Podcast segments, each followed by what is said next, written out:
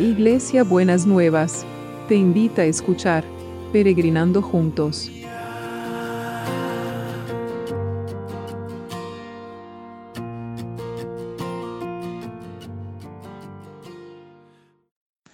Hola chicas, eh, esta mañana sentí de eh, grabarles este audio.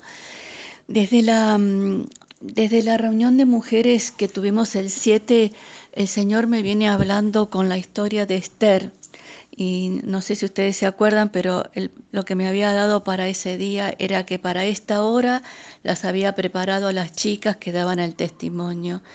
Y me encantaría si pueden leer el libro de Esther en esta cuarentena, porque ella tuvo un lugar muy importante para eh, proteger y salvar al pueblo judío de la destrucción. Y una de las cosas que les animo a que podamos tener en cuenta y que nos juntemos a orar, porque tenemos que hacer un cerco de oración en todo el mundo, pero sobre todo nosotras que estamos aquí en la Argentina, en nuestro país, para que el virus se aplane y no destruya lo que ha destruido en otros países. Amán que odiaba a los judíos, había hecho un decreto en contra de los judíos para destruirlos a todos. Y Dios le reveló a, mm, a, Mardoqueo y a Esther ese, ese decreto. Y entonces eh, ella se tuvo que presentar al rey para clamar delante del rey para que no destruyera al pueblo y no podía eh, por su cuenta presentarse al rey si el rey no la llamaba. Y ella se preparó con ayuno y oración y, y, pidió a todos que oraran y ayunaran para que ella pudiera hallar gracia delante del rey para poder eh, interceder por su pueblo para que la destrucción y la muerte no llegaran. Nosotros somos las esteres de este tiempo y el Señor nos llama a interceder delante de su trono.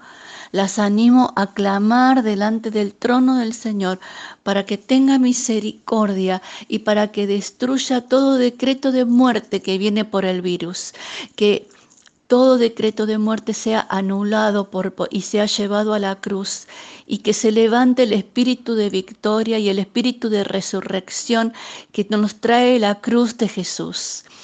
Si nosotras en este tiempo no nos levantamos delante del trono, ¿quién se va a levantar? Somos las hijas de Dios, que defendemos nuestras generaciones, que defendemos nuestras familias, que defendemos nuestro país, para invocar el nombre de Jesús y para invocar el poder de la vida y la resurrección sobre todo decreto de muerte. No se enganchen en el temor, no se enganchen en la destrucción. Apóyense en la vida resucitada de Jesús. Apóyense en la presencia del Señor.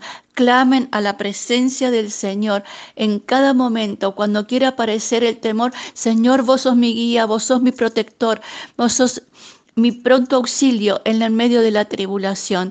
El Señor tiene un propósito mayor que es que, que, la gente se enferme y se muere. Y ese propósito tiene que salir a la luz y tiene que ser evidente a todos. Clamemos por un milagro de Dios en esta nación.